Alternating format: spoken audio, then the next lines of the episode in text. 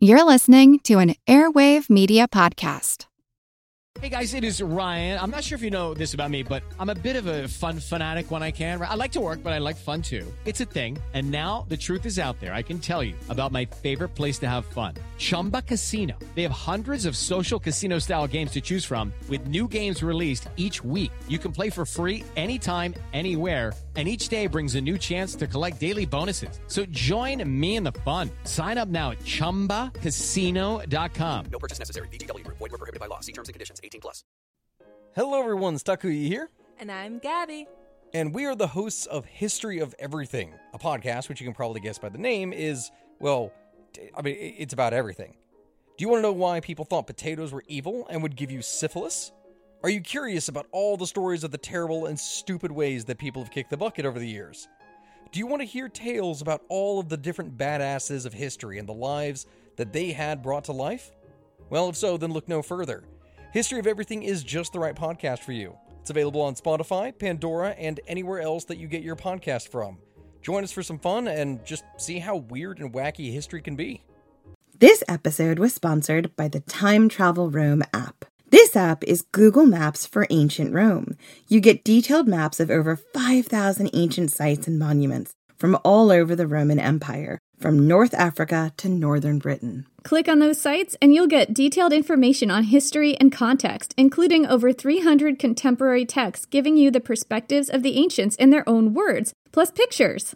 This is an essential travel app for anyone who's a huge history nerd. If you love to explore ancient sites when you travel, you'll always know what historical sites are around you, exactly how to get to them, and never get lost again. I get lost all the time. This is important to me. Of course, many of us can't travel right now with the pandemic, but the Time Travel Rome app lets you explore virtually. And if you happen to live within the bounds of the ancient Roman Empire, the Time Travel Rome app could show you dozens of historical sites you may not have known were there. Get to know the history of your area while you wait for the world to open up. There's even a feature where you can see ancient Roman roads transposed over modern highways and roads and modern maps, so you can really follow in the ancient Romans' footsteps. Get the Time Travel app at the App Store for iPhone and Google Play for Android. Check out timetravelrome.com for more information. This was a cauterizing fire.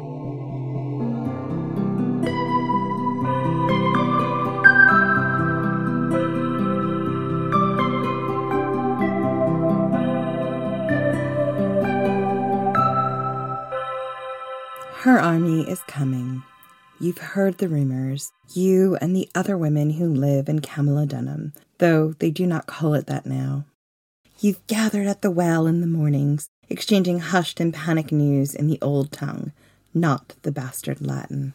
Your mother used to say that the king of the Iceni was a peaceful man, wise and slow to anger, but now his queen Boudica rules, and she walks with the warrior goddess Andraste. She will cut the lying tongues from every Roman mouth. She will scorch her vengeance into the earth. Part of you wishes you had the courage to run to the edge of the city and welcome her, because you feel a kinship. You've heard what the Romans did to her and her daughters. They've done the like to you and your own sisters. The Romans have taken from all of you. Your husband tells you not to be foolish, that Boudica won't make exceptions for women who live with Roman soldiers. Of course, he isn't Roman himself. His homeland is beyond the sea, in a land called Thrace. The Romans took his land, enslaved his people, and he tells you the only way he avoided a life in the mines was to enlist in the army.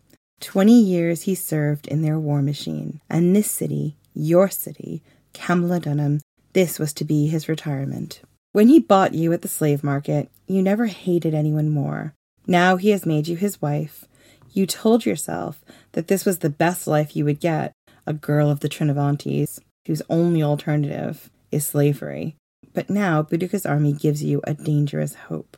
Her army is on the horizon. The rich of the city have fled to Gaul or Londinium, but your husband has stayed. There is nowhere for him to go. Not that he would, he doesn't believe in running from a battle. Now the army is here. Your husband tells you to run, to take refuge at the temple of Claudius. The walls are strong and new. It is defensible. He will see you on the other side. You gather with the other women and children, a few of the city guard to defend the doors. At first, the atmosphere is hushed but confident. The men have been through worse. They all have tales of surviving sieges or sacking cities. This will all be over in a few hours when the Ninth Legion joins their forces. Those who can eat, those who are afraid, whose terror is too great, drink unwatered wine. Some sleep. You wait. You think it is night, but cannot be sure. You have thought of what you'll do should the man who forces you to call him husband fail. You'll fall upon your knees and ask Queen Boudica to take mercy on you, to allow you to join her army, to find others from your tribe and liberate them too. You've rehearsed the lines over and over in your head. Now you can smell the fires. At first, they were far enough away that you weren't afraid, but now they are so close. The dim light from the oil lamps in the temple cast ominous shadows on the walls. Everyone is quiet now. And then the noise comes the sounds of clashing swords, the calls of horns, the cries of men fighting and dying, fierce and frantic just outside the doors, a great booming crash as you hear them try to force the door. And then nothing. The doors have held, and for a moment you are grateful to the Romans and this hideous, horrible building. Everyone starts to laugh and cheer. But then the sound starts up again, axes and swords hacking at the doors, and always the smell of burning drawing closer. Everyone falls silent, and suddenly there's a new sound. The sounds of feet scrambling from above, the crash of shattering tiles. They're on the roof. I'm Jen McMenemy. And I'm Jenny Williamson, and this is Ancient History Fangirl. And we're back. That was a real cheery intro. yeah, so Jen has been spending all of her third British lockdown in Roman Britain during Boudica's rebellion. You know, shit has gotten really bad when she started referring to herself in the third person, like Julius Caesar. Oh yeah, like the dude who just likes to pop into the podcast if you say his name three times. You're warned, Jenny. We've got it once now. He doesn't appear to be counting. you know, this isn't about him. yeah, you try telling him that.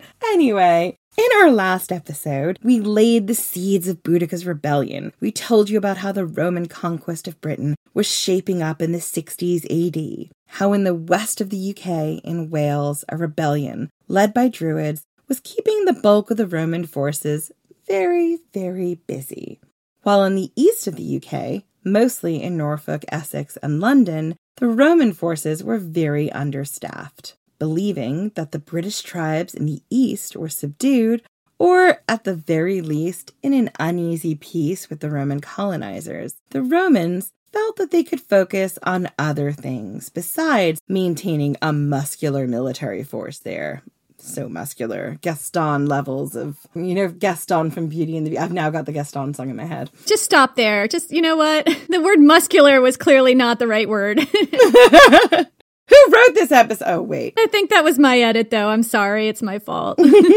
so, mainly what the Romans were doing there was collecting crippling taxes and calling in extortionate loans from their allies because that's how you be a good friend to your allies. As you can imagine, this whole extortionate loan collecting and crippling taxes and shit, this did not engender good relations between the Roman oppressors and the tribes that they were oppressing. The tribes now allied to Rome, some voluntarily or, you know, with a gun to their head voluntarily, like Boudica's tribe, and some because they were conquered, were furious that the Romans wanted to collect on quote unquote loans which had been given to the tribes, possibly without their consent, possibly without them realizing that they were loans and not bribes or gifts to begin with and we go into that in more depth in the previous episode if you want to know what the whole deal is with these weird loans. And into this toxic stew, we have a final fatal ingredient. The king of the Iceni, are we calling him Pastosaurus or Prostegosaurus? We've called him both. I feel like you're Prostegosaurus and I somehow always go to the pasta.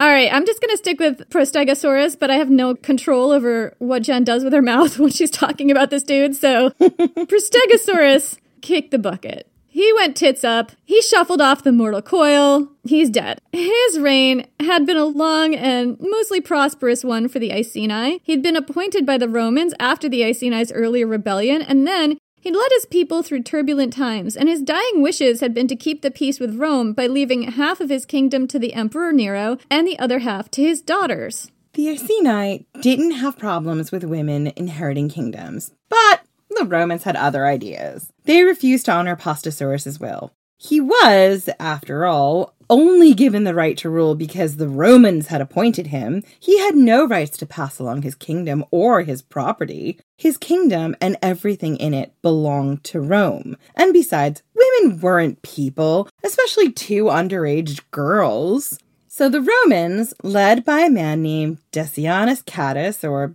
Cadinus the Tenth, Tenth of his name. refused to honor Postosaurus's will. I actually looked into this when we were editing this podcast, and I'm not 100% clear what the rules were in ancient Rome about women inheriting property. I think there were times when they could and situations where they could, but I don't think that that was true throughout the Roman Empire. I'm not sure if it was true then, but I also kind of don't think that in this instance it was about who was inheriting the kingdom. I think they just wanted the kingdom, right? So, number one, yes. I mean, essentially, what they wanted was they wanted money, or I'm assuming they wanted to enslave people, but I think the Iceni had some natural things in their area that they wanted. And this was just an excuse to come and take that from them. But the reality is that Pastosaurus, which is ridiculous to call him that, but that's what I'm calling him. He was a client king, and at this point in time, he may or may not have been given Roman citizenship as part of his being a ruler here. And what he did with this will, believing that he had the good faith of Rome, who was his ally, was say, right, as a person who has rights in Rome and rights in my country, this is what I do with my property. These are your rules, I'm following them. You can see his logic here. The problem is the Romans just do what the fucking Romans want to do. Well, the thing about citizenship, the general thing that was happening in the very early first decades of um, Britain as a Roman province is that the Romans were giving out citizenship to some of the people in Roman Britain, some of the tribal British leaders, and they would give out that citizenship basically to influential tribal leaders that they wanted to keep on side. And Prostegosaurus absolutely would have qualified. One of the things about being a Roman citizen in Roman Britain is that Roman citizens, including Romano British Roman citizens, got to leave property to their families in their will. Whereas if you did not have citizenship in Roman Britain and you were a British person, you were not allowed to leave things to your family. Everything you had went to the Roman state. So I do kind of wonder if he had citizenship and believed he was allowed to will things to other people, and the Romans just trampled all over that in this instance. Or maybe he didn't have citizenship and just kind of misconstrued things and no one pulled him aside and told him about this rule that he had to leave everything to the Romans. But I kind of think he would have had citizenship because he's the kind of person at this point who would have. He was an influential in the region, Rome appointed tribal leader. I think the reality is he believed that he had citizenship and he had the right to leave this to his children with his wife as regent, or else he wouldn't have written a Roman will. Like, he honestly believed that he had this right.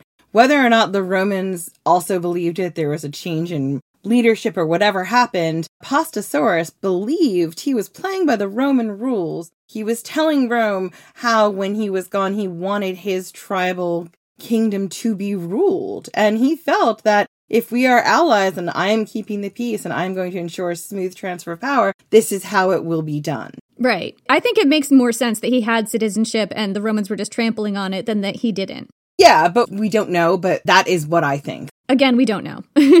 No, because the Romans didn't tell us, because why would they? Because it makes them look bad if that's what happened. That's why they wouldn't tell us. I mean, don't get me started. So when Pastosaurus's widow, Boudica, decided to challenge the Romans' decision to ignore her husband's will and take her entire kingdom from her and her daughters, well, all hell broke loose. The Romans flogged Boudica and her daughters were raped by Roman soldiers, and the Iceni people rose up. We don't know exactly how the Romans were booted out of the Iceni lands or villages, but we know that shit went down because the Roman forces who'd arrived to collect on that fraudulent loan were booted out of Iceni territory pretty quickly. We can just imagine there was much blood. Maybe some heads were lost. The Celts did like to take a nice head or two when they went to war. That was kind of their thing. It was their thing. I mean, look, it was their love language. Look, if you're not taking heads, are you even at war? Are you even? Anyway, whatever happened, the Iceni were done playing nice. They were done being ruled by Rome. They'd tried it the Roman way, they'd tried it the peaceful way. There was only one way left. all out war. So that's where we left it in our last episode, with the Iceni preparing for war. And before we get to what happened next, we have to turn our attention to the Roman settlement at a town called Camulodunum, close to Iceni territory. So we started to tell you about Camulodunum in our last episode, but to really understand what this town represented and why it's relevant to Boudica's story and the conditions she lived in, we have to delve a little more into it.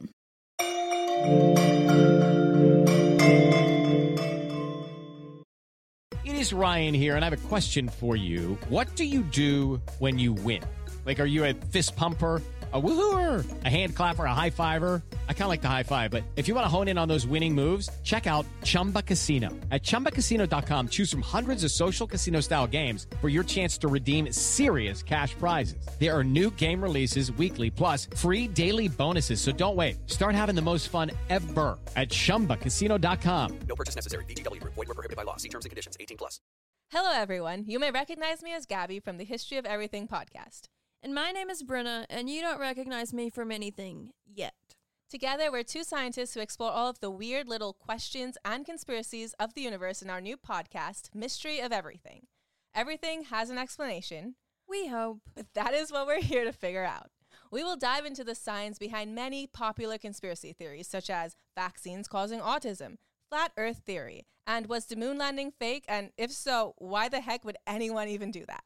But it's not just conspiracies. There's a lot of cool mysteries that we will attempt to use science to explain, such as near death experiences, what made the Vikings go berserk, and can I control my co host with MK Ultra? Wait, what? anyway, make sure to check out the Mystery of Everything podcast everywhere where you find your podcasts. I'm Helena Bonham Carter, and for BBC Radio 4, this is History's Secret Heroes, a new series of rarely heard tales from World War II. They had no idea that she was Britain's top female codebreaker. We'll hear of daring risk takers. What she was offering to do was to ski in over the high Carpathian Mountains. Of course, it was dangerous, but uh, danger was his friend. Subscribe to History's Secret Heroes wherever you get your podcasts.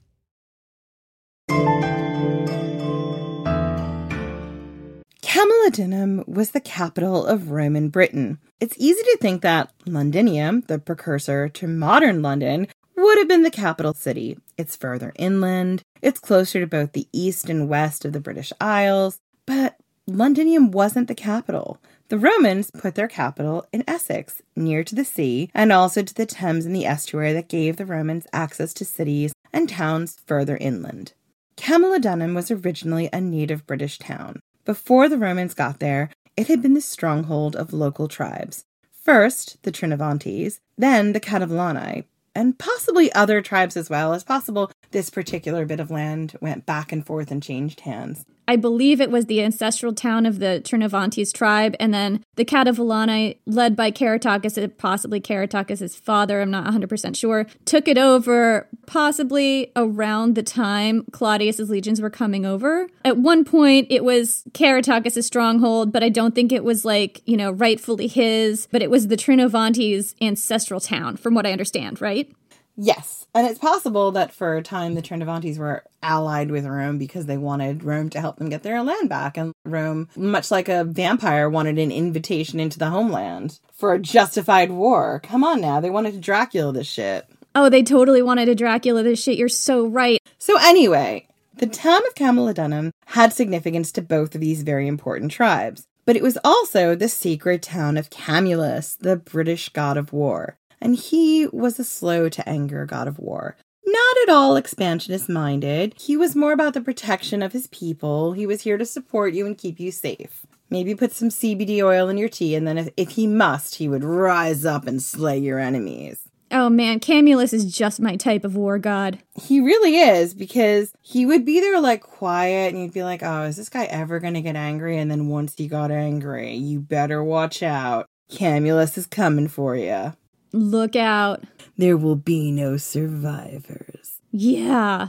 Prior to Roman occupation, when it was controlled by the Trinovantes and then the Catuvellauni, Camulodunum had been a pretty built up Iron Age Celtic city. It had a series of protective dikes and ditches, you know, like a dike is a turf barrier thing. With water, I imagine. Did it have moats? Just gone with what it said. I just always imagine a dike is like a dam and it's holding back some kind of water or moving water around, but it could be wrong. I kind of pictured this as like just it had some earthworks, but I could be wrong on that. We could all be wrong. Archaeology doesn't exactly know because Boudica burned layer. Right. So it had a series of protective dikes, interpret dikes as you will, and it was the biggest tribal settlement in the area. Interestingly, was not a walled city though. It wasn't a walled city. It was the biggest like tribal area, but that makes sense because they didn't wall their cities. This was not a hill fort at the time. No. And the interesting thing is that the Romans didn't actually take the time to wall the city themselves.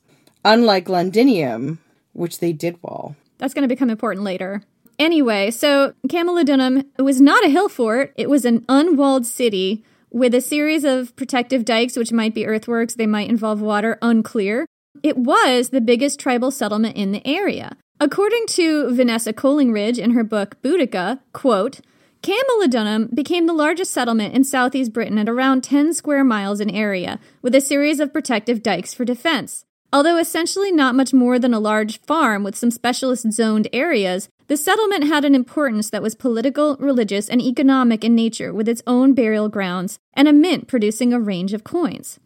So essentially, the Iron Age city of Camulodunum had everything that a Roman settlement needed ready made. It had strong defenses, a position controlling important waterways, it had rich farmland. All the Romans had to do was come along and appropriate it. And that's what they did. They pushed out the British tribes living there, and they took the land for themselves. And as we've said, this was a great move for the Romans. In addition to getting a well defended location that controlled major trade routes and waterways with great farmland besides, this town and its surrounding area was culturally important to the British tribes. It was the sacred stronghold of Camulus. The fact that the Romans controlled it now sent a message not even your god of war can defend against us. So there was one drawback to Camulodunum for the Romans, though. It was a British town. Probably not carefully planned the way the Romans like their cities, but if the city wasn't exactly up to Roman standards, well, they could fix that. They could grid out the entire area and make it perfectly planned. And according to Vanessa Collingridge, that's exactly what the Romans did. Vanessa Collingridge wrote an excellent biography on Boudica, and she was one of the main sources for this episode and the series in general. And I just want to make sure we shout her out in the podcast because she was integral to us being able to tell this story.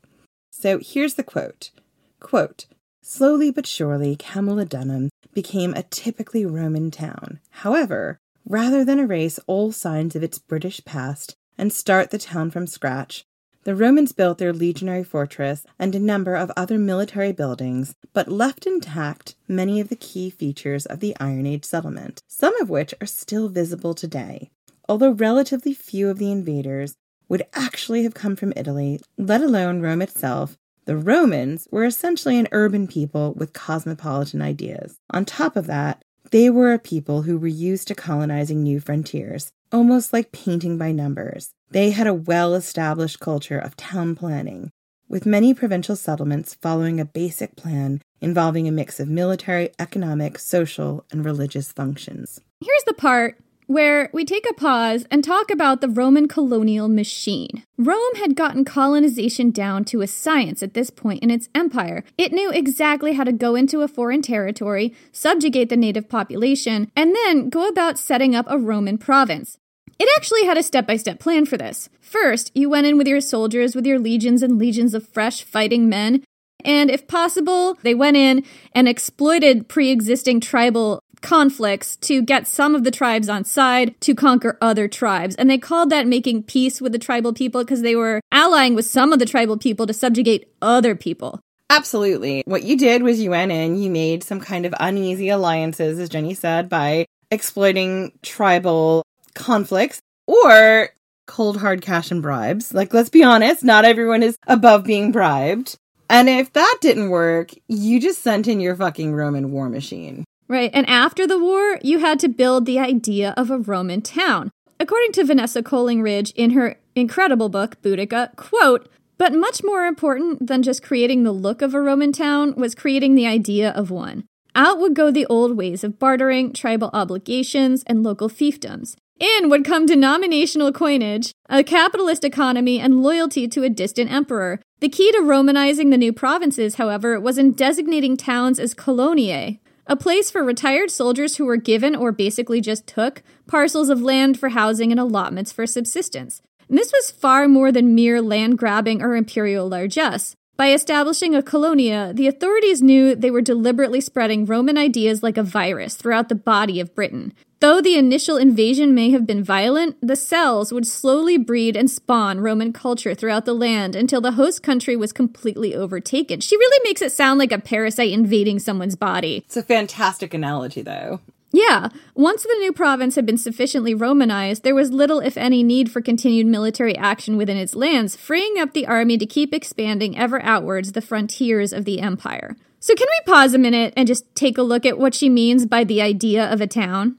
Yeah, I really want to break this down because this was one of the things that blew my mind when I read it. Okay. Here's the final step in Roman colonization you had to set up a town. But it wasn't just this process of building a town, brick and mortar shops and houses and stuff. It was the psychological idea of creating a town. What does the idea of a town mean? So here we go. It's essentially willing a Roman town into existence in a foreign land and forcing the native peoples to accept it, to accept and live by Roman customs, to see this Roman town and everyone in it as part of another kingdom who had their own customs and who were actively forcing those customs onto their neighbors. Okay, so how did that work in practice? So here's how it worked the Romans chose strong locations for their towns that dominated local trade routes, and they brought their own merchants from all over the empire. Not to mention, they were the ones with money and land now because they'd taken it all and impoverished you and your neighbors. And this means that if you were a British merchant in Roman Britain and you wanted to trade at all, you had to trade like and with the Romans. Yeah, they were controlling all the trade routes and they had all the money. So you had to deal with them and you had to deal with them their way. Exactly. And by dealing with them their way, you were being forced to take their customs like a virus and bring them back to your people. Because it was difficult for you to go back to your people and explain why you made a certain deals with the Romans that they might not see as being satisfactory because the Romans now had all the cards. It certainly would set people against each other within native British communities, you know? So, gone was the ability to barter and trade. If you had something you wanted to sell, you sold it for cold, hard Roman coins or you didn't sell it. If you wanted to buy something, you bought it with cold, hard Roman coins or you went without, which means you had to have something valuable to the Romans, whether it was something to sell, something to trade, whatever, your skills. You had to have something of value to sell to the Romans to get their money. Your own tribal coins and money would be useless in this environment. Your tribal standing as an aristocrat in a Roman town meant nothing. To the Romans, you were all one thing barbarians, and your worth was all equal and equally low in their eyes. You got with the Roman agenda, or you found yourself unable to trade, unable to interact, and eventually unable to live in your own land. The name that the Romans had for non Roman citizens living in lands that they conquered, like local people who were not Roman citizens in the land that they conquered, was peregrini, which I believe meant foreigners. In their own land. In their own land. Yeah. So gross. And who were the brave Romans who were tasked with implementing this final step in the colonizer's handbook? Veterans. The Roman army was very diverse. Soldiers could come from anywhere in the entire empire, and along with its own military, the Roman army included warriors from client kingdoms and conquered peoples, serving in units led by people from their own tribes or countries, fighting their own native styles, and these were the auxiliaries. Both the legionaries and the auxiliaries needed somewhere to go when they retired, and Rome needed to keep its borders strong and expand their presence in conquered areas. So there was a solution the colonia. If you enlisted in the Roman army, you were promised land when you retired, but you wouldn't have any say as to where that land was going to be. The Roman army liked to settle its veterans in colonia, or towns built especially for that purpose, in recently conquered territories, usually on the outer fringes of the empire.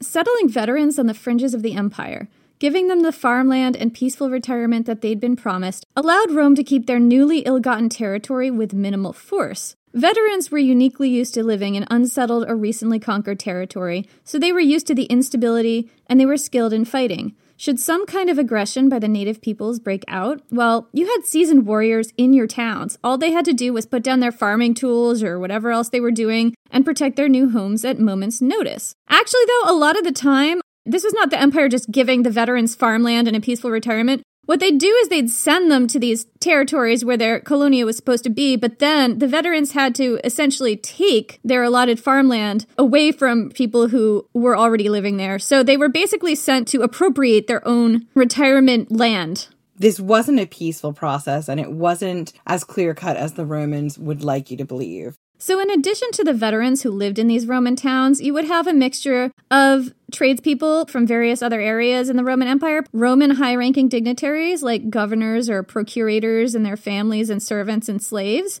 and you'd have Romanized British people. Some of these would be people from tribes who had sided with the Romans, or maybe those who had been conquered but who were now trying to make lives in a new Roman controlled area, attempting to trade their goods, skills, or labor to the soldiers in the colonia. The Romans would have had a regular income, so they might have seen this as their only option for making a living now.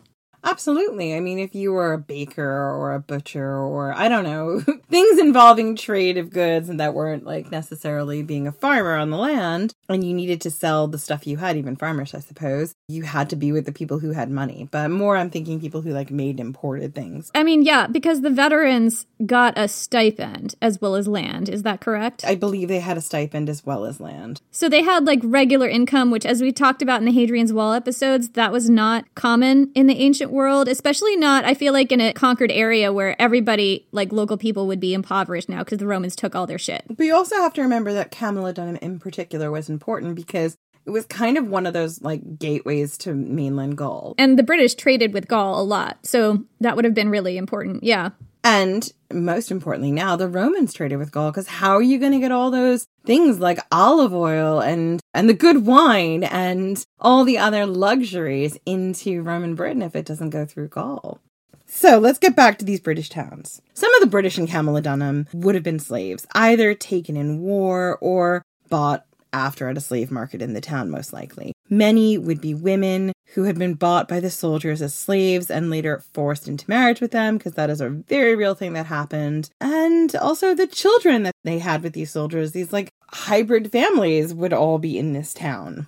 So that's what the people who made up the city of Camulodunum would have looked like retired soldiers, wealthy Romans, and Romano British, British people who'd been Romanized and most likely a good amount of enslaved people or people probably forced into marriage by veterans who wanted a wife and a good life and kids because it's all awful. It's all fucking awful. You weren't technically allowed to be married in the Roman army, although a lot of people had common law marriages. Yeah. So essentially, you came there as a single guy in, I guess, your 40s or whatever, 30s, 50s, however old you were when you got out of the Roman army, depending on when you went into the Roman army.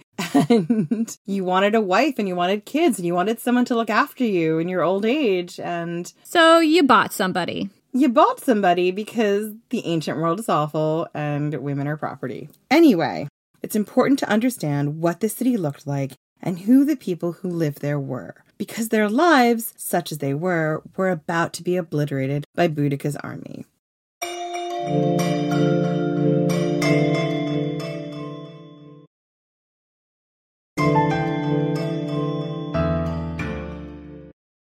Now, let's return to Boudica. She had survived her flogging. Her people had booted the Romans out of their village, maybe even out of all of their territory, and now she was out for blood. She had tried peace, and now she would have war. Boudica put out the call and started gathering allies to lead an anti Roman resistance. And the first potential allies she turned to were her neighbors, the Trinovantes.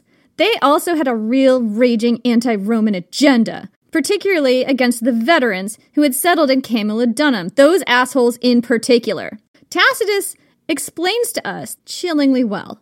Quote, the bitterest animosity was felt against the veterans, who, fresh from their settlement in the colony of Camulodunum, were acting as though they had received a free gift of the entire country. Driving the natives from their homes, ejecting them from their lands, they styled them captives and slaves, and abetted in their fury by the troops with their similar mode of life and their hopes of equal indulgence. More than this, the temple raised to the deified Claudius continually met the view like the citadel of an eternal tyranny, while the priests chosen for its service were bound under the pretext of religion to pour out their fortunes like water. So here's the thing about what Tacitus is explaining here. He is explaining Roman colonization from the colonizer's own mouth. Tacitus was the son in law of Agricola, who was the architect of British subjugation. And at this point in Boudicca's rebellion, he would have been a young man just starting in his career, and he possibly would have been involved in some capacity with one or both of these uprisings. We don't know for sure, I don't think, but that's a theory.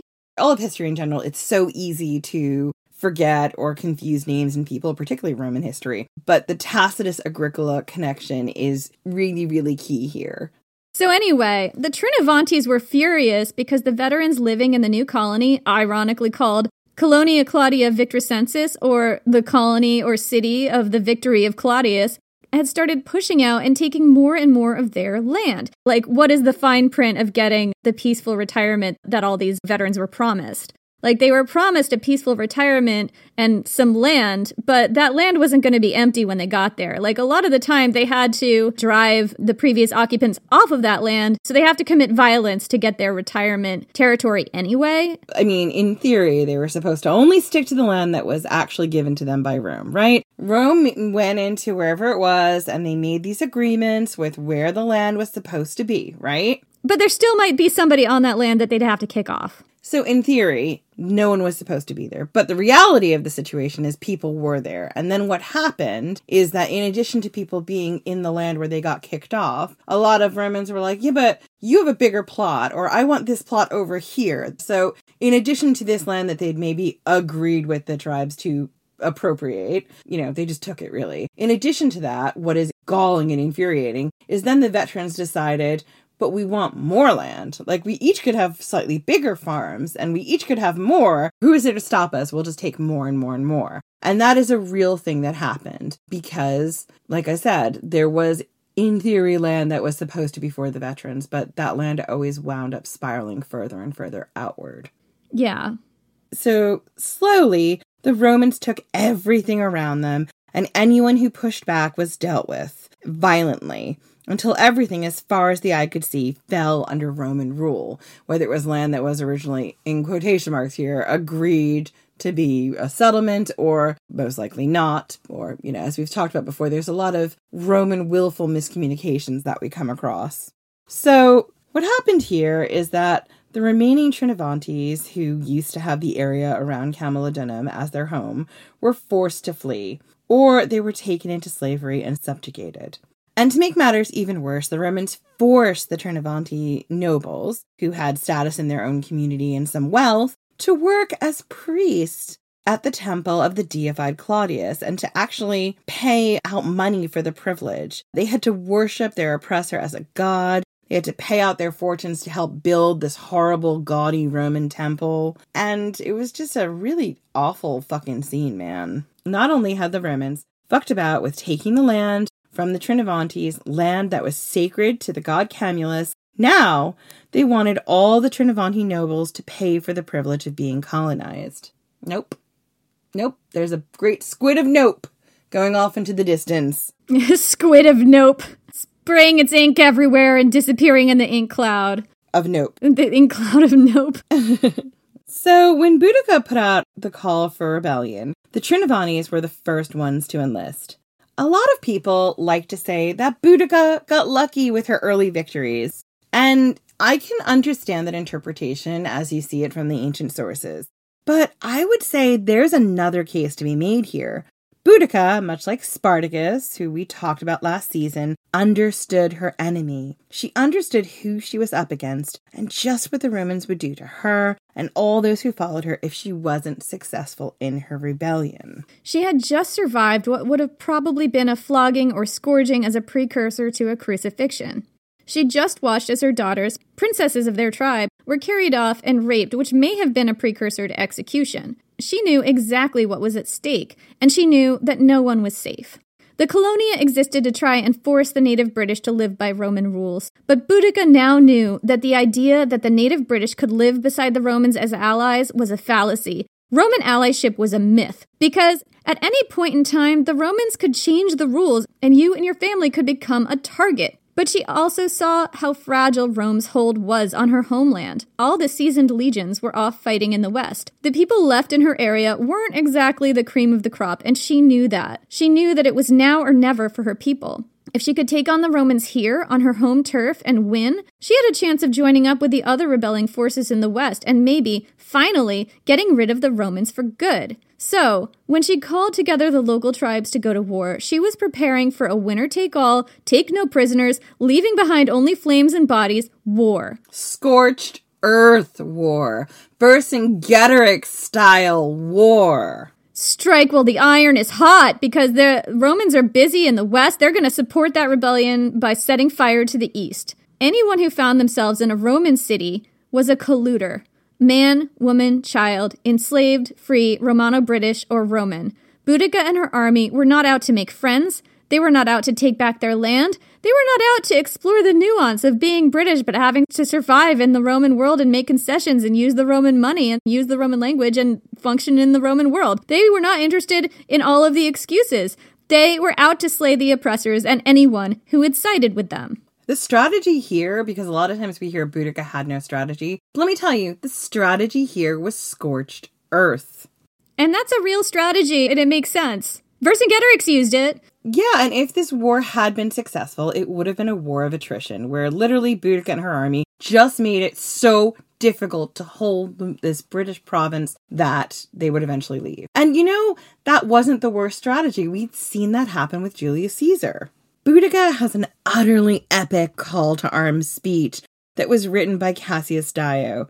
But there's no way that Boudica actually said any of the things in the speech. First, these speeches were famously written as apocryphal speeches, written in the future, put into the mouths of people in the past to comment on the present or some bit of history that the biographer, historiographer, whatever you want to call them, wanted to say about that moment. And Dio, as we've said before, was writing about 175 years in the future, and no one kept a transcript of what Boudica actually said. Because no one was taking notes, no one was writing the shit down, but the speech itself that Dio has given her is such a commentary on everything that Dio wants to get across about Rome at that time and probably in his own time.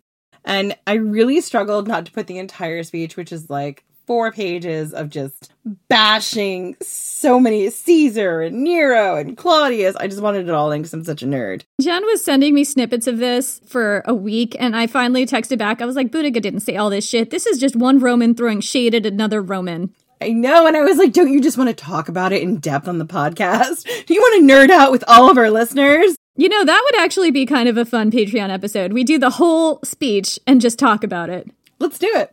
Okay, I'm excited.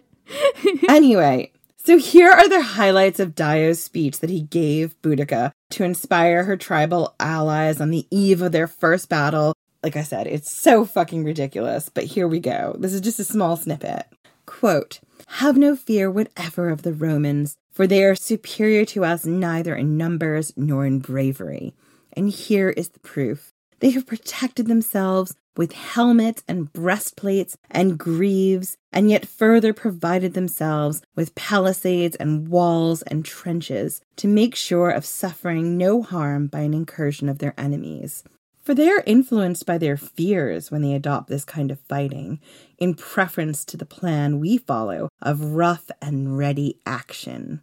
Indeed, we enjoy such a surplus of bravery that we regard our tents as safer than their walls, and our shields as affording greater protection than their whole suits of mail.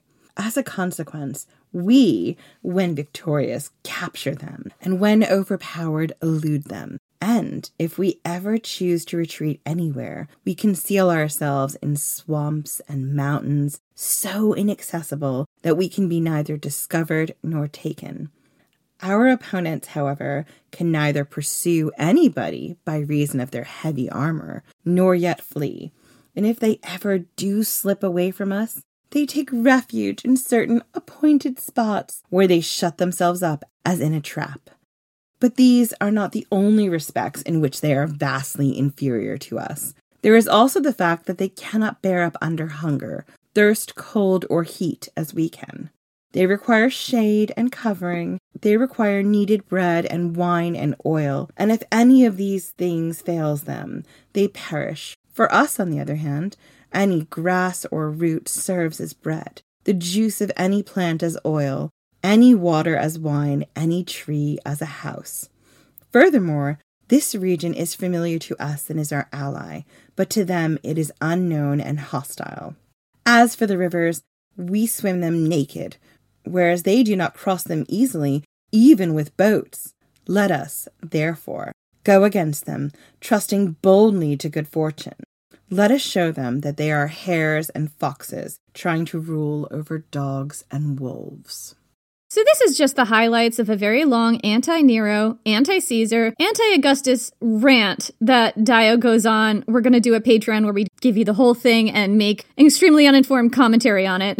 yeah, I'm going to drink wine. Jenny's going to drink wine, and we're just going to throw shade on Dio and history, and it'll be great. So, what I see in this is a lot of um, Roman stereotypes about quote unquote barbarian people and how they can survive in cold and heat and they're really tough and sinewy and they can survive all these privations, which is actually a stereotype that led the Romans to enslave people like this in larger numbers and put them in places like latifundias and mines, which were the worst places to be enslaved because they had this reputation among the Romans. There was this stereotype of them being physically tough, you know, whether or not they were physically tougher than anyone else in the ancient world or not. So I see that in this. Absolutely Absolutely. And that's why I wanted to include this because remember, Dio is giving us these words. So this is not a speech, it's an apocryphal speech. Boudica never made it. So, as much as it's like saying we're tougher, we're better, we're stronger, we're superior to the Romans in strength and everything else, what it's also saying is like because of these things, we are less civilized, and the Romans eventually will be able to colonize us and make us have this horrible life once they finally enslave us. But I think it's important to show what the Romans thought of the ancient Britons and how they saw them in addition to all the dark shit. And also, there's a flip side here. It also shows, if you take some of this at face value, it does give you a little bit of a glimpse in how the native Britons may really have had some advantages over the colonizers because there was this narrative in ancient Rome that the Romans adapted super quickly to Roman Britain and they were doing really well over there. But According to this speech, the Romans had not been adjusting as well to the British province as maybe some of their sources had led people to believe. Yeah, and again, that does aggrandize them eventually because they do manage to colonize Britain, but I think it is kind of important to see that in my book, and we're going to talk about this in our next episode, Boudica gets a lot of shit for not being a strategic person. But there was a strategy, I think, behind what Boudica was doing. And Dio is kind of on my side here. He's saying we have advantages and there is a way forward to potentially maybe take on the Romans and win she's picking out things that they would have been terrified of. Romans have strong walls, they have better armor, they have all these weapons, they have all these advantages, and she's taking those advantages and turning them into weaknesses to inspire her army. A lot of stuff is happening in this speech. I mean, that's why these speeches are so important and they come down to us today and why they're such a fascinating tool we have to understand the people of a different time, even if it is told from the colonizer's point of view. So after this epic speech, Dio tells us, quote, when she had finished speaking, she employed a species of divination, letting a hare escape from the fold of her dress, and since it ran on what they considered the auspicious side, the whole multitude shouted with pleasure, and Boudica, raising her hand toward heaven, said, I thank thee, Andraste.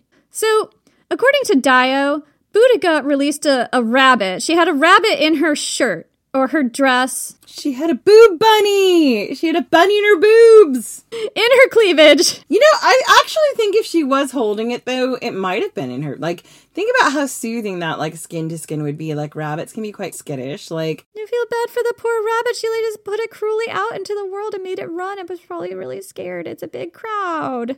No, no, it was okay. No, here's what I think happened. Like she had this rabbit, it got used to her heartbeat and everything else. It might have been slightly tame, and then she let it go into the world, and the rabbit did her a solid. And then, you know, one of her friends picked up that rabbit later, like Sertorius's white stag. I bet this is Boudica's white bunny or something. Or brown bunny. I bet this is Boudica's brown bunny.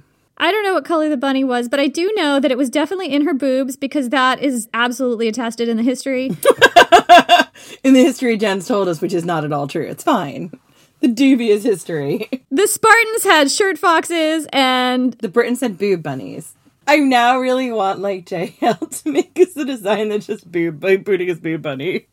yeah, just like massive cleavage with a rabbit. And you know what? I feel like this has been done by Playboy. Oh dear. That's not where I intended to take this. I'm done. I'm done. anyway, so according to Dio, Boudica released her poor little half tame boob bunny into the cold, cold world in this crowd of loud people who were screaming at it to see where it would run to. And of course, it was fucking terrified. It just ran wherever it felt like it could run, but that was considered an auspicious direction. That sent the message that the gods were smiling on this rebellion. So, Boudica also invokes Andraste, a warrior goddess and supposedly the patron goddess of the Iceni.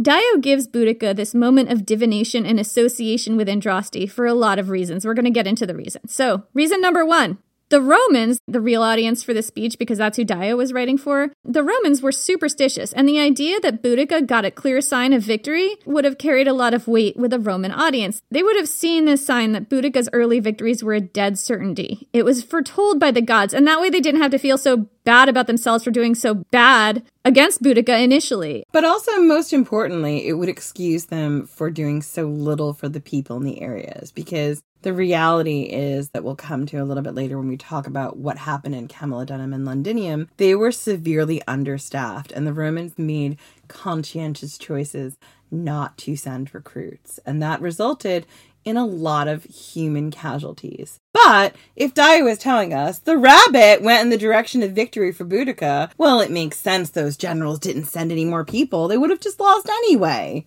Yeah. Here's the other thing. In this speech, Dio gives Boudica the divinatory powers of a druidess, perhaps the sleight of hand powers of one too, and or the powers of a priestess of Andraste. And this would have sent the message to Roman readers that Boudica was more than just a woman. And we talked about this in our last episode, but it was very, very, very important to the Roman audience that Boudica come down through history as a big, bad, scary other because the idea that she was a clever, normal woman who took up arms and sacked three Roman cities and wiped out a legion was terrifying. So she had to be more than just a mere woman, she had to be a druidess.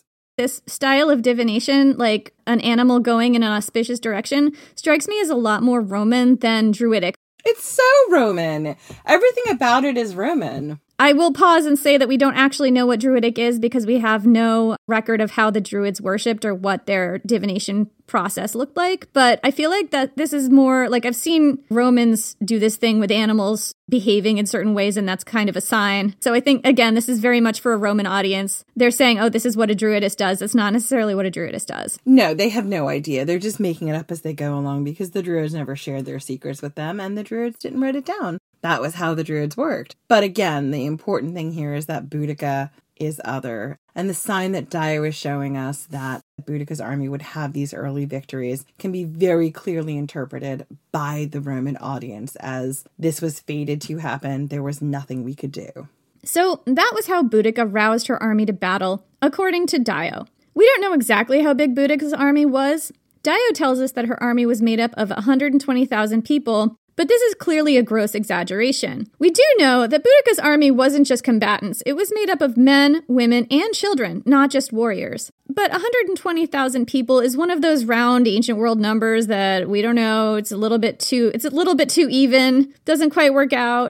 We talked about this in the Spartacus series we had last season. Whenever you see those big round numbers, someone is lying. Like it's just it's not real. It's an inflated thing to either make Boudica's army looked so big and so massive that, of course, that's why they were so successful and the Romans weren't. They build up their enemies to aggrandize themselves. That's like a big feature of how Romans describe their own wars. Anyway, so Boudica and her army made their way towards Camulodunum. They sacked and burned every town along the way that wasn't allied with them. They were terrifying, but they were not moving that fast. They had a lot of non combatants, they had an unwieldy baggage train, this was an army you could see coming from a long way off. You could see it and also you could hear it. This was they were not a stealthy organized army. No. So the citizens of Camulodunum knew this army was coming and they had time to prepare. You know it's going to hit you, but it's not going to show up for a few weeks. I'd be running it anywhere I could get to get out of town. Just hit the sauce, Jen. That's all you can do. I mean, it would help. so anyway, moving on. As Boudicca's army approached Camulodunum, a rash of signs portents broke out that did not bode well for their town. Here's what happened according to Tacitus. Quote, Meanwhile, for no apparent reason, the Statue of Victory at Camulodunum fell, with its back turned as if in retreat from the enemy. Women converted into maniacs by excitement, because that's what happens when women get excited. Boobs out. Sticks in my hair, I'm gonna rip an animal to pieces. Oh, yeah. Once the boobs come out and the sticks go in my hair, you're all in trouble. Full on Maenad. Anyway, so women converted into maniacs by excitement, because that's always what happens, cried that destruction was at hand and that alien cries had been heard in the invaders' Senate House. The theater had rung with shrieks, and in the estuary of the Thames had been seen a vision of the ruined colony. Again, that the ocean had appeared blood red and that the ebbing tide had left behind it what looked to be human corpses, were indications read by the Britons with hope and by the veterans with corresponding alarm. Tacitus tells us that all signs portents pointed to shit going down at Camulodunum, and that shit was not going to be good. Again, these details are being told to us after the fact, and the Romans love to big up those signs' importance. But a part of me really does trust Tacitus here. The Romans who survived Boudicca's sacking would definitely have told some wild stories, and it does not surprise me that they would have reported these back to their family and loved ones. Did everything happen exactly the way Tacitus reported? I mean, no, probably not. We'll never know. But we do know that the Romans in Britain had been given a clear warning according to what they told their loved ones and eventually made its way to Tacitus. Their gods were telling them a reckoning is on its way. So, with Boudicca's epic army on its way, the people of Camulodunum had few options. Those with wealth and power most likely fled across to Gaul. Those with ties further into the province might have fled further inland, hoping to take refuge in the city of Londinium or somewhere further west. But those without money and with nowhere else to go would have found themselves with only two options hope against hope to hold off Boudicca's army and save their city, or throw themselves upon the mercy of Boudica and her rebels. Neither option was a good one and those without money would have been people who might have only reluctantly sided with the Romans or been enslaved by the Romans. So, we've talked about siege warfare before. Our very first episode on this podcast is called How to Survive a Siege. And we did a two part series on what happens if your city gets sacked in the ancient world. How do you survive? Like, this is a thing people dealt with all the time back then. So, cities that were sacked in the ancient world were often razed to the ground by fire, and the people inside massacred. Those who weren't immediately massacred were subject to rape and enslavement. You have to feel a certain amount of terror for the people of Camulodunum. They would have known about the approaching army. Those who could flee had probably fled. Those left had nowhere else to go.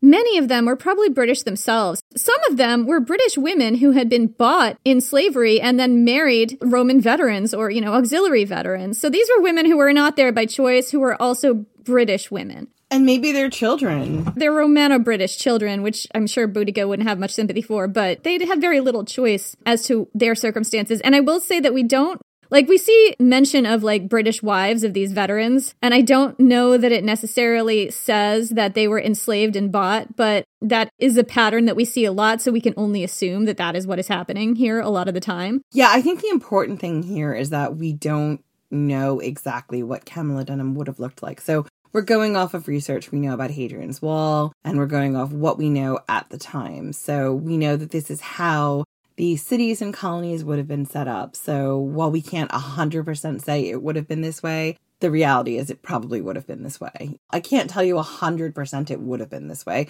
because number one, that research doesn't exist. And number two, like they're finding new things out every day. Yeah. Anyway, other people who would have found themselves in Camulodunum staring down the barrel of Boudicca's army would have been people from conquered tribes, conquered British tribes, and those who had decided to ally with Rome, possibly reluctantly, people trying to figure out how to live in this newly Roman world, in a place that used to be theirs, but where they no longer felt they belonged. So the people of Camulodunum appealed to their procurator. Their procurator just happened to be the guy who actually had lit the flame of Boudicca's rebellion. That's right, Decianus Catus, Cat Enos, tenth of his name. and Catus badly misjudged the situation. Shocker, I'm shocked. Oh my god. Look at that. Decianus Catus has misjudged a situation. this is a shock of the century. So Tacitus tells us, quote, the people of Camulodunum applied for help to the procurator Catus Decianus.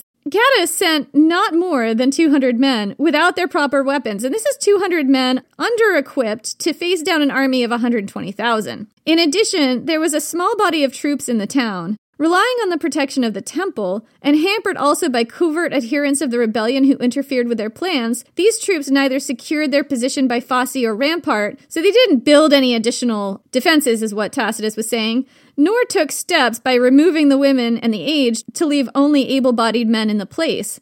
So the people of Camulodunum were as carelessly guarded as if the world was at peace, when they were enveloped by a great barbarian host. All else was pillaged or fired in the first onrush. Only the temple, in which the troops had massed themselves, stood a two days' siege and was then carried by storm. So let's break this down. The poor people of Camulodunum, who weren't able to flee, applied to the Roman procurator to protect them.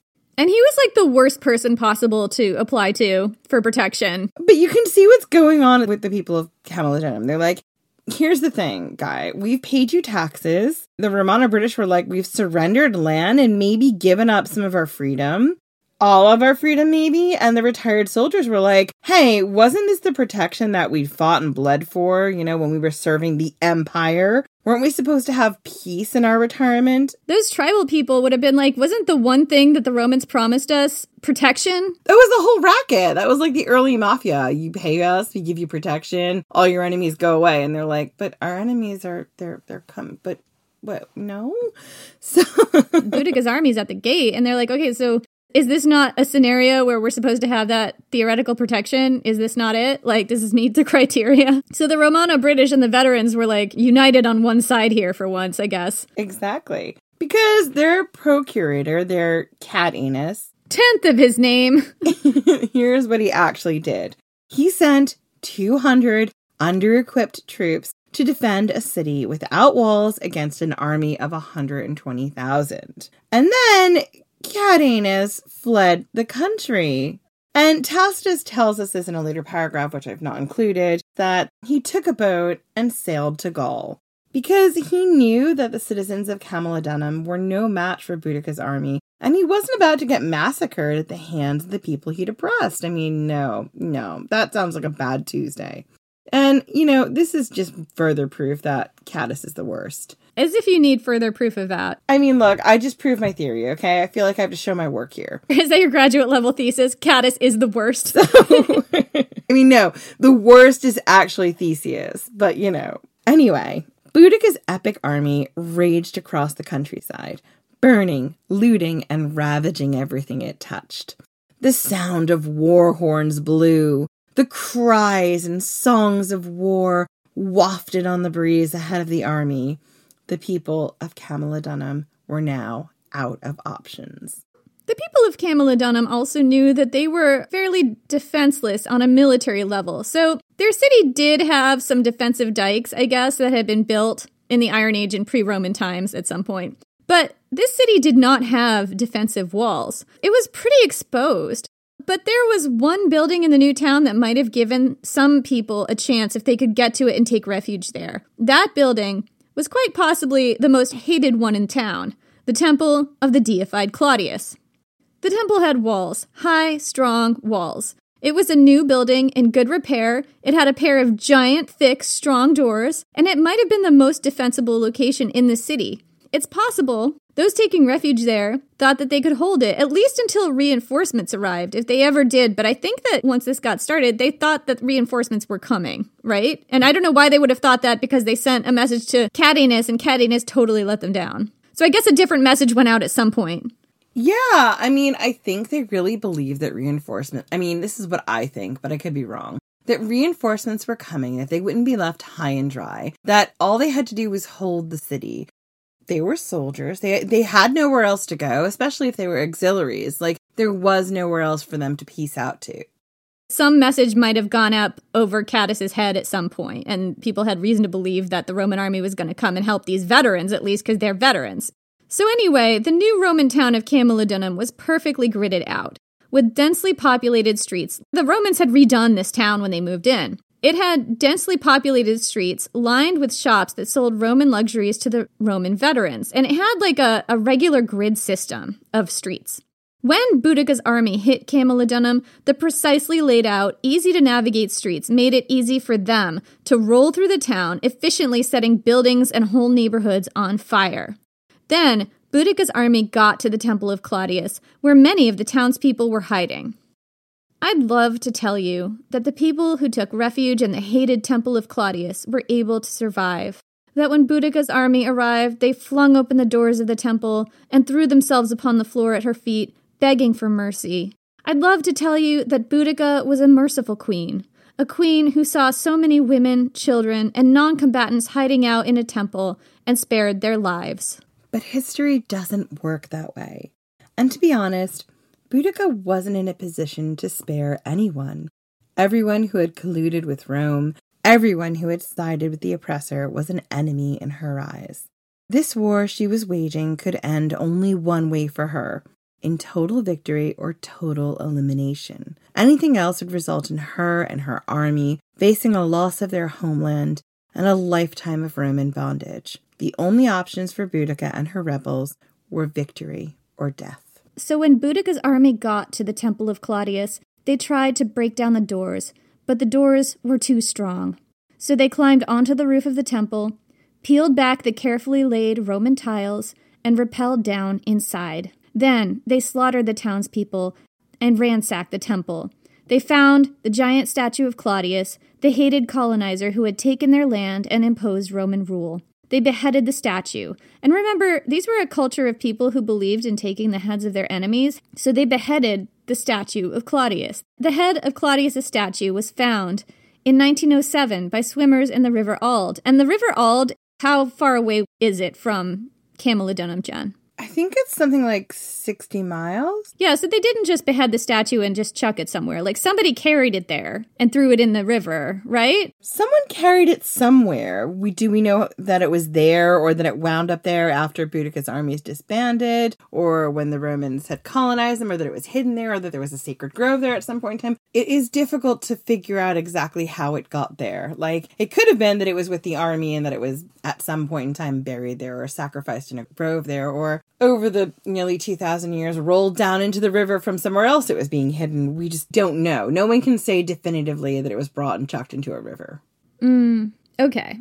Anyway, so it was found in 1907, almost 2,000 years ish later, by swimmers in the River Alde. The people who found it took it home and put it in their garden as an ornament. Thankfully, years later, it was identified as what's believed to be the severed head of the statue of Claudius from Camulodunum and it now resides in the British Museum, no doubt haunting those hollowed halls and hanging out with the severed head of Crassus in the Parthian Theater Company. In the Parthian Theater Company, deciding to put on a like production of the Bacchae. Anytime you need a severed head, one or the other will be there. Yeah. So once they'd sacked the temple and killed everyone inside, possibly, although that's a little bit disputed, but we're assuming, Boudicca's army set the temple on fire. Meanwhile, Fires raged throughout the town, all up and down its precisely ordered streets, entombing anyone left alive in ashes. Or did it? So here's where we talk about the bodies at Camulodunum and why there are none. Weird thing about Boudica and this layer of ashes that got laid down at Camulodunum. There's no bodies found in the Boudica burn layer, which we're about to talk about. There's several reasons. Number one, it could be that people saw this slow moving army and literally noped out. So there was like theoretically nobody left in the town except for a few people in the Temple of Claudius, theoretically. Except for the people who couldn't flee, sure. That's a theory. Another theory is that potentially the bodies would have just been left on the ground to rot and they may have rotted and decomposed faster because there was no one burying them. We don't believe that Boudica's army would have built a mass grave and dumped all the bodies in it. They would have just kind of left it there to deteriorate into the ground and get picked over by carrion and all kinds of things that you have left over when you sack a city. If there was a mass grave, it hasn't been discovered yet. There's another thing that it could be. We're going to get there in a minute. So Tacitus tells us that the sack and siege of Camulodunum took two days. We don't know exactly if this is true, but it sounds legit. We do know that what happened in the city was so extreme that it scarred the landscape of Britain. You can still see a red pink layer of destruction in the archaeology that dates back to Boudicca's time period, which is the 60s AD. And it's called the Boudica burn layer, or the Boudica destruction horizon. That is so hardcore. It really is. According to Vanessa Collingridge, this is the story that archaeology tells us about the Boudiccan burn layer. Quote, the Boudiccan destruction horizon is a layer of burned red earth at a uniform level in the soil that corresponds with the period of around 60 to 61 AD, varying in depth from half a meter or more to just a few centimeters and containing a range of deposits, including fragments of pottery, tiles, and other building debris. It provides a fascinating slice in time and a crucial marker for archaeologists. The pinky red horizon is still clearly visible in the basement storeroom of Colchester's George Hotel. Like a poor man's Pompeii, the destruction horizon has preserved some of the more intimate details of everyday life in early Roman Camulodunum, which have allowed archaeologists to reconstruct glimpses of what it must have been like to live in the town around the time of Boudicca's rebellion. The depth and spread of the layer also underlies just how intent on destruction Boudicca's forces really were. It was no mean feat to turn Camulodunum into a raging inferno, as most of the buildings were made of plaster walls and tiled roofs that were not easily combustible, far from their traditional image of being chaotic, undisciplined fighters. The Britons must therefore have made a very deliberate, well planned, and systematic effort to set the buildings on fire to ensure the maximum amount of destruction. And those who didn't die in the fires at Camulodunum, who weren't killed in the siege and the violence that ensued, possibly faced a terrible fate. So we're going to get into that fourth reason we didn't find bodies in the ground in the Boudica destruction horizon. And this is a little bit spurious because it comes to us from Cassius Dio, who just loves to give gory, gory details, but we're going to just tell you what it is. So, according to Cassius Dio, Boudica and her army engaged in some really dark, fucking hardcore metal shit. Quote, those who were taken captive by the Britons were subjected to every known form of outrage. The worst and most bestial atrocity committed by their captors was the following. They hung up naked the noblest and most distinguished women, and then cut off their breasts and sewed them to their mouths in order to make the victims appear to be eating them.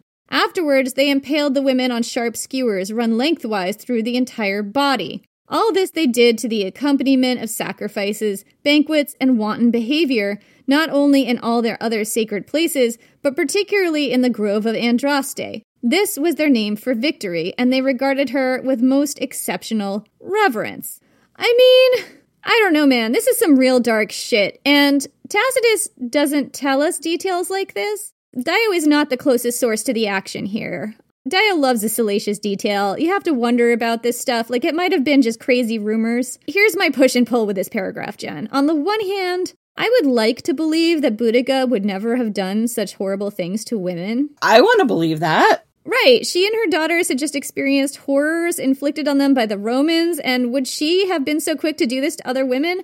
I mean, I'd like to think not. But here's the other thing Dio specifies that these were high ranking women from the community who probably wouldn't have been native British women. They might have been Roman women, the wives of commanders who had been brought there from other places in the empire. They probably weren't local if they were high ranking, is my guess. I don't know that, but it's my guess. I think she, you know, might have felt like she was justified in doing this to Romans as opposed to native British people. I don't necessarily see her extending a lot of mercy to native British people who she saw as colluders with the Romans either. The picture's real muddy here for me. And the other thing is that, like, I don't think historians 100% agree as to whether the Celts actually did practice human sacrifice, but Celtic cultures had a lot of deviant burials. And we kind of break that down more in our episode about the Celts, which is called Everything Belongs to the Brave. But it's possible, given all those deviant burials, that human sacrifice was a thing that they did, and which which case they might have wanted to make sacrifices to Andraste for giving them this glorious victory. Even if they didn't sacrifice every single person in the town, there might have been human sacrifices of captives from the town. I think this is super important to think about these human sacrifices. If you're to believe that Boudica and her tribe and everyone else were horrified by the Romans and everything that had happened to them, and they kind of saw this as the end of their world, what wouldn't you give and sacrifice to get rid of the Romans? And that's kind of what the human sacrifice is for. Exactly. So in that instance, I'm like, maybe they did have some human sacrifices if they really believed it would help them get rid of the oppressors. And in oak groves, which is a detail that druids did things in oak groves. Yeah, I mean, the eating of the breast is weird to me, but I don't really understand it. Yeah, the breast eating, like I get the impaling. It's just the weird sewing their mouths to their boobs, so it looks like they're eating. I don't, I, I don't quite get what that is. If there's something we're missing in some translation somewhere, it's really fucking weird, is what it is.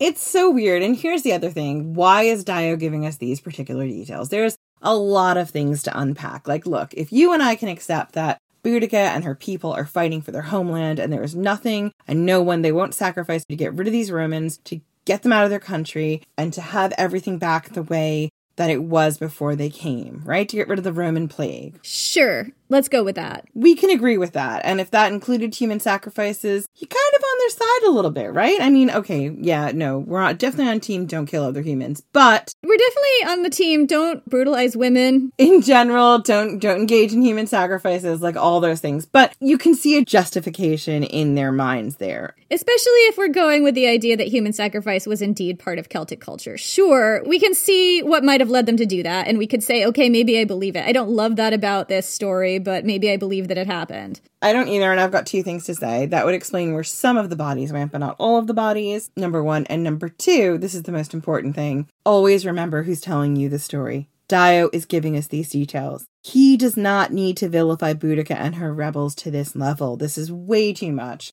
just the total like burning of Camulodunum, everything they did, that's enough to make Romans fear her, right? He's painting this picture of the rebel army that can only serve one purpose for a colonizer to show how important and right it was that the Romans eventually subjugated them. Because people who behaved like this, well, that was just not civilized, right? It wasn't Romans wouldn't do this. They didn't do human sacrifices, gladiatorial matches. of course not. No totally civilized. Please note the sarcasm. So, part of the reason Dio is showing this to the Roman reader is he's giving the Roman reader this kind of moral equivocal out. Like, it's okay that we subjugated them and that we're gonna like kill them all and be in charge because people like this, like, they can't rule themselves. Like, look at the crazy stuff they're getting up to. Yeah, you could be justified in doing anything at all to people who are willing to behave like this. That's the thought process. And that is some dark ass colonial bullshit. Yeah.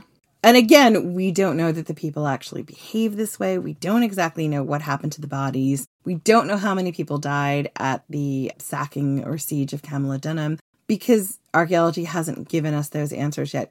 So before we leave you for the week, I want to tell you the story of the reinforcements which the people sheltered in the temple of Claudius prayed for. I guess there was some message that was sent over the head of Decianus Catus, tenth of his name. Unclear. However, there were supposed to be more reinforcements over and above the paltry 200 men with no armor or whatever that Catus sent. These reinforcements would have been the Ninth Legion.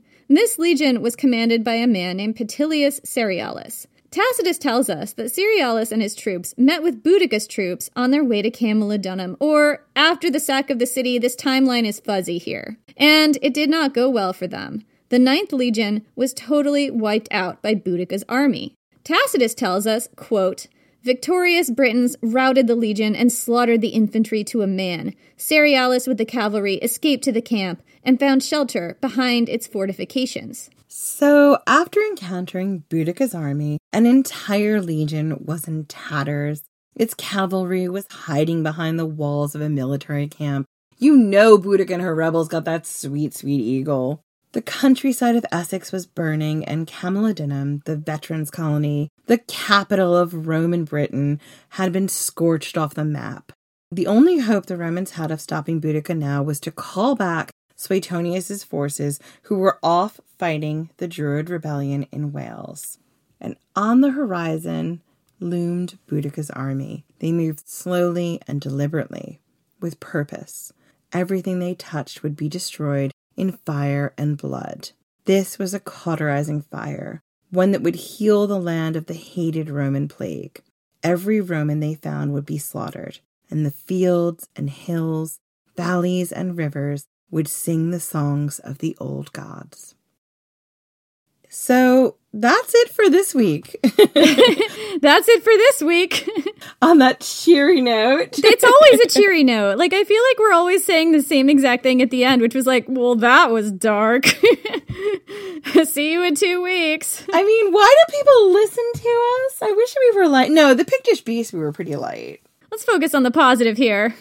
We'll see you in two weeks. So, in the meantime, you can catch up with us on social. We're at Ancient Hist Fan on Twitter and Ancient History Fangirl on Instagram and Facebook. And um, check out our Patreon. So our Patreon is at patreon.com slash ancient history fangirl, where you can get extra episodes, bonus episodes. We hang out with Liv from Myths Baby all the time and do drunken myth retellings, and it's a ball. You should you should check it out. Come hang out with us. So if you join our Patreon, essentially you can hear us weekly. We put out two Patreon episodes a month in addition to our normal two episodes. You also get those normal two episodes ad free and about a day before they launch in the main feed. So we have some Patreon shout outs for today, don't we, John? Mm hmm. Okay, blanket apology to anyone whose name we mispronounce Kelly Jar, Kylie, Chad Keithley, Marbles Garbanzo, Liz, just Liz, Jamie Borassa, Emily Searlate Cluck. Apologies if I screwed that up. Lucy Sarah, Wolfman the Second, Bailey Blessing Pass. Thank you all so much. We could not do this without you. Thank you so much. You're the reason the podcast is still going. We're three years old. We're a little baby podcast. Oh my God, three years old is a long time. I know, we're a toddler. Gross. Anyway, thank you for listening, and we will see you in two weeks.